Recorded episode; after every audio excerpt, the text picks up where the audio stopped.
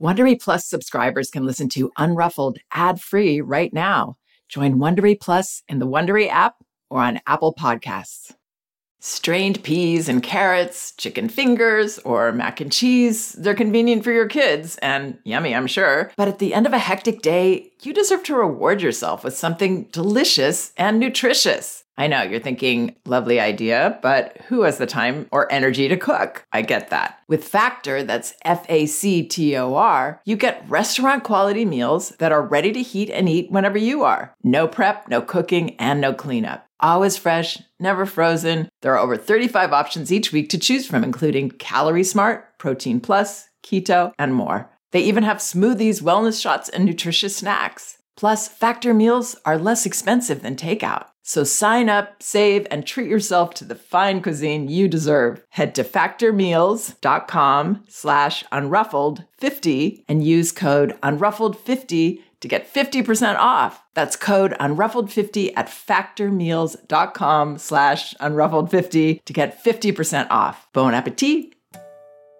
Like a lot of people, I grew up loving music from classic Disney films. In fact, my sisters and I used to perform plays for the neighborhood that were basically just us lip syncing to Disney movie soundtracks. And when I was raising my own kids, I found that music could be a wonderful cure for afternoon doldrums, interactive entertainment for car rides, or whenever I had work to do. One of my kids even learned to read from following along on songbooks. When the music was on, I'd usually find myself dancing away, singing along, and sometimes we'd all break into a goofy, impromptu dance party. Disney Junior Hits is the official music playlist for songs from your favorite Disney Junior shows, and now it's easier than ever to access them. Just search for Disney Junior Hits, available wherever you stream your music.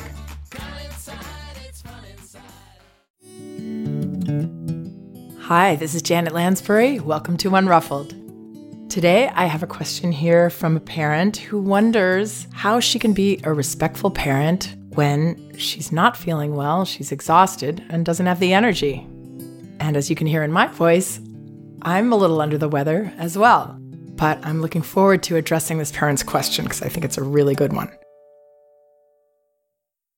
Okay, so just to talk about my voice for a second, I am grateful to be able to talk at all. For the past couple of days, I have not even been able to be understood speaking or uh, make the words come out very well. So please bear with me, but the show must go on. so here's the question I received Dear Janet, thank you for your book, No Bad Kids. The wealth of examples and stories was very helpful. I still have one question though. What do I do when I'm exhausted, have a splitting headache, and struggle to offer the calm, respectful care I ought to provide? I'm in my first trimester of my second pregnancy and often feel nauseous and unmercifully tired. What's normally manageable, for example, preparing food while he's actively trying to explore every corner of the kitchen, becomes stressful because I'm slower and having a harder time multitasking. Inevitably, he'll start doing something inappropriate, like climbing his learning tower and turning on the faucet, spraying water all over. When feeling well, I can head over there and suggest he wash a plastic dish or direct his focus to an okay activity. When tired, I don't catch it as quickly. Then the kitchen is wet, his clothes are wet, and I need to deal with that before I can resume preparing his food. A few setbacks of this nature, and I'm frazzled. Any tips on how to parent when I'm not feeling up to it? Okay, so yes, I can totally understand why a few of these, what she calls setbacks, and she's frazzled. This sounds very frazzling to me, even if I wasn't feeling subpar. I've certainly been there feeling nauseated and having a toddler or a couple of children. Ay, ay, ay, it's tough. But the reason I chose this question is because it illustrates a very common misconception about respectful parenting respectful care actually takes less energy, not more. What it takes more of is mindfulness, preparation, consideration of our child's perspective, working on creating habits that nurture both parent and child in a relationship, understanding that our young child, even as an infant, is a separate whole person not someone that we need to be constantly completing and entertaining and making better. Respectful care is about our understanding that when we have discomforts like this parent has, or we're feeling tense, that our children will actually act out our insides. They will express to us what we're feeling. We're changing our baby's diaper, let's say, or helping them get dressed. During that experience, it seems so unfair. When we are in a rush, our baby will be putting the brakes on. Our baby will not be cooperating as they usually do because they are reflecting back our feelings. So let's talk about how respectful care could be set up differently and look differently in this parent's situation. She gives the example of preparing food when he's actively trying to explore every corner of the kitchen. He goes up on his learning tower and sprays water. First of all, I do not recommend giving children free range in the kitchen. Ideally, we will be able to block off the kitchen and or have a safe enclosed area where our child can be within earshot or maybe we can see them where they are safe, where they can't turn on water and spray it all over or do other dangerous things, and where we can have a few moments of peace to be able to focus on another really important aspect of caring for our children, which is preparing their food. For that reason, a learning tower would not be a recommendation of mine.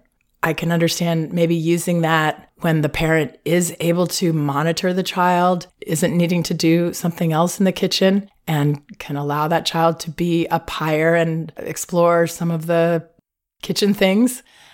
What I think is even better, though, if you want your child to participate in preparing a meal, is bringing some things down to the child's level where the child is completely safe and their feet are on the ground. They're able to balance very easily and focus on those activities. And we'll be focusing with them because kitchens are not a safe place. So, what I wouldn't do is try to multitask, especially when I'm under the weather. The respectful care approach that I teach is not about multitasking at all, actually. It's about being present in this moment and then being present in that moment, doing that activity, modeling that for our children, because that's how children learn best. We are not born multitaskers. I know most of us are as adults, but with children, multitasking doesn't work very well. And it's quite a burden to put that on ourselves that we need to multitask. A safe place, what I call a yes space, what Magda Gerber used to call a 100% safe place where even if we got locked out of our house, our child would be safe.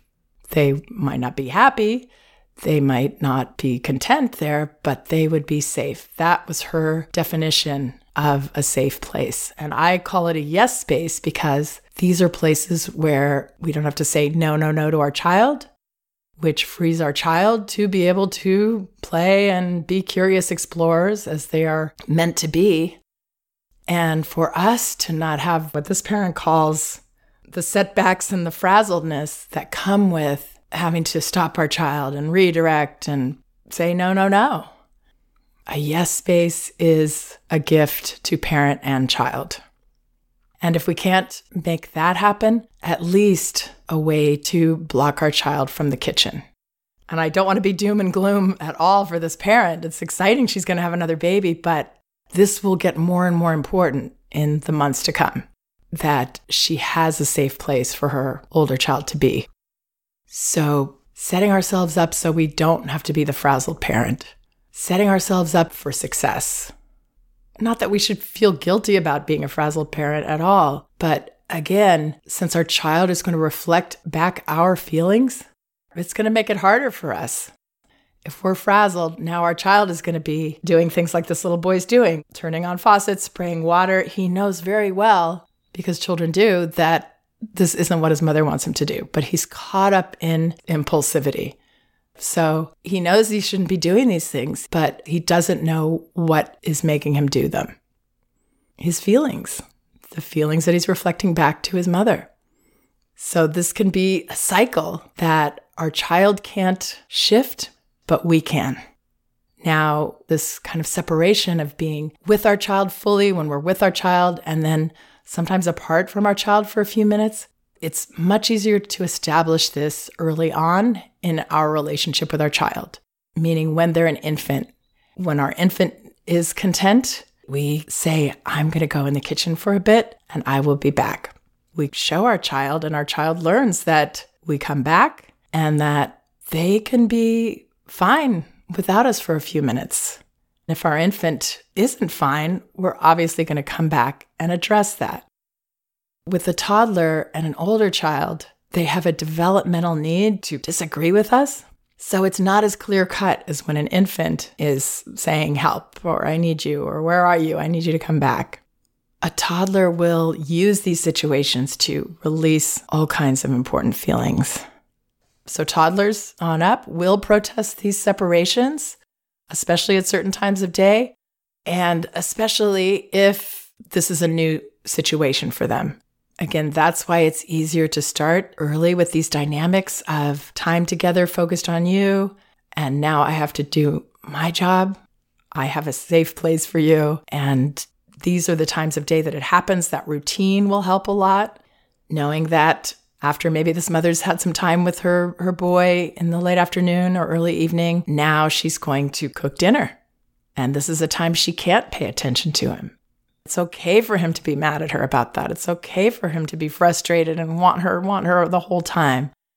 And if he's expressing those feelings, I would normalize it for myself, see it as positive, see it as his right to not be happy with every decision that I make.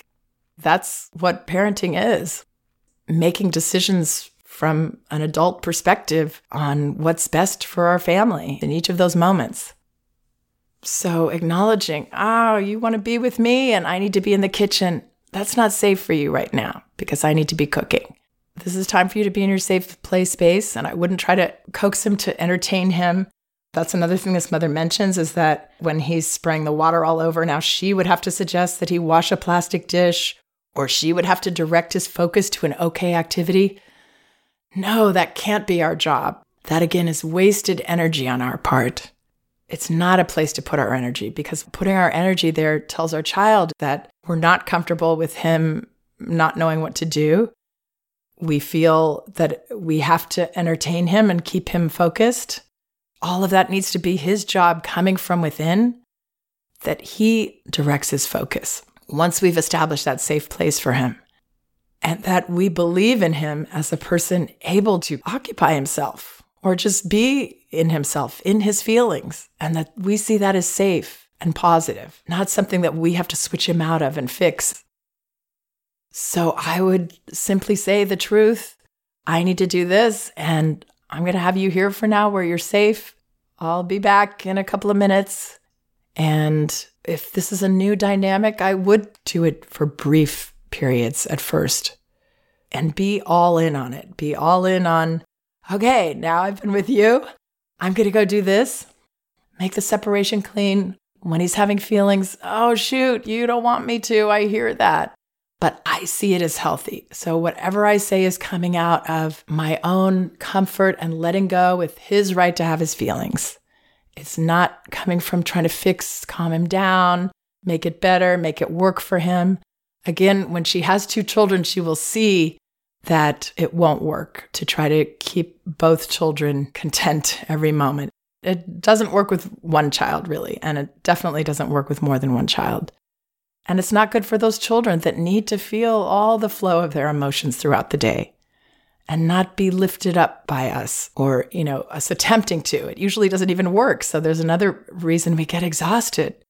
We're trying to keep these plates spinning in the air and gravity's just taking them down because they actually need to express those broken feelings, to use that analogy. It's not a broken child, it's a child who's letting go and releasing something healthy.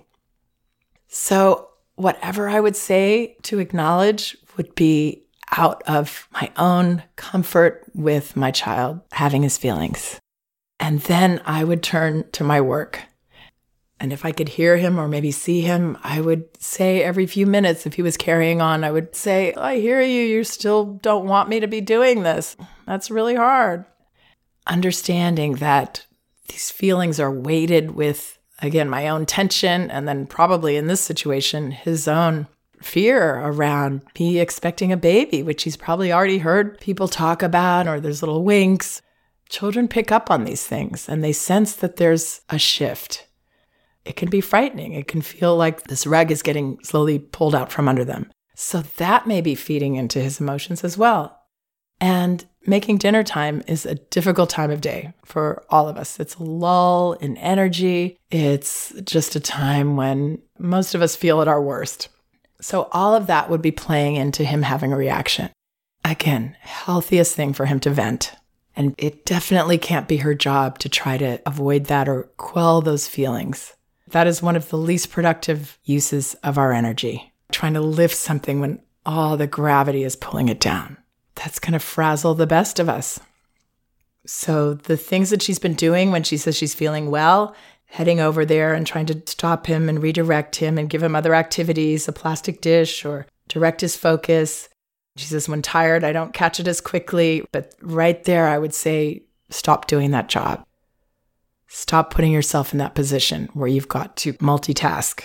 Free yourself to be in a relationship with a person that is often going to be in disagreement with your choices and express that vociferously as children do. They're so healthy in the way that they express things. They don't hold the feelings in, they put everything out there. So, what I'm advising to this parent is a total reframing and a clarification that respectful parenting is not about uh, we used to have a movie called The Stepford Wives. I don't know if any of you have heard of that. But being this calm, everything's fine when it's not person, that is an impossible expectation for ourselves that is not healthy for our child either. Respecting means that we are two three dimensional people and we each have our own emotional life and needs. It is our job to address our child's needs, but not every want that they have.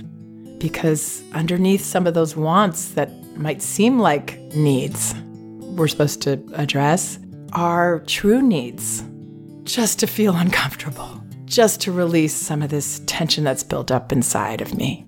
That's the need behind a lot of this behavior. So I hope some of that helps. Thanks so much for listening. We can do this. If you like Unruffled, you can listen ad-free right now by joining Wondery Plus in the Wondery app or on Apple Podcasts. Prime members can listen ad-free on Amazon Music. Before you go, tell us about yourself by filling out a short survey at wondery.com/survey. If you travel, you know how to pull off a perfect getaway. You know, after you enroll with your Delta SkyMiles Platinum American Express card, you get up to $10 back monthly on U.S. rideshare purchases with select providers, like a car to the airport. You know which remote retreats have the best herbal baths, and where the Wi Fi password is rarely used. Because you're the escape artist. It's why you're a Delta SkyMiles Platinum American Express card member. If you travel, you know. Terms apply. Purchases must be on card. Visit go.amex slash you know.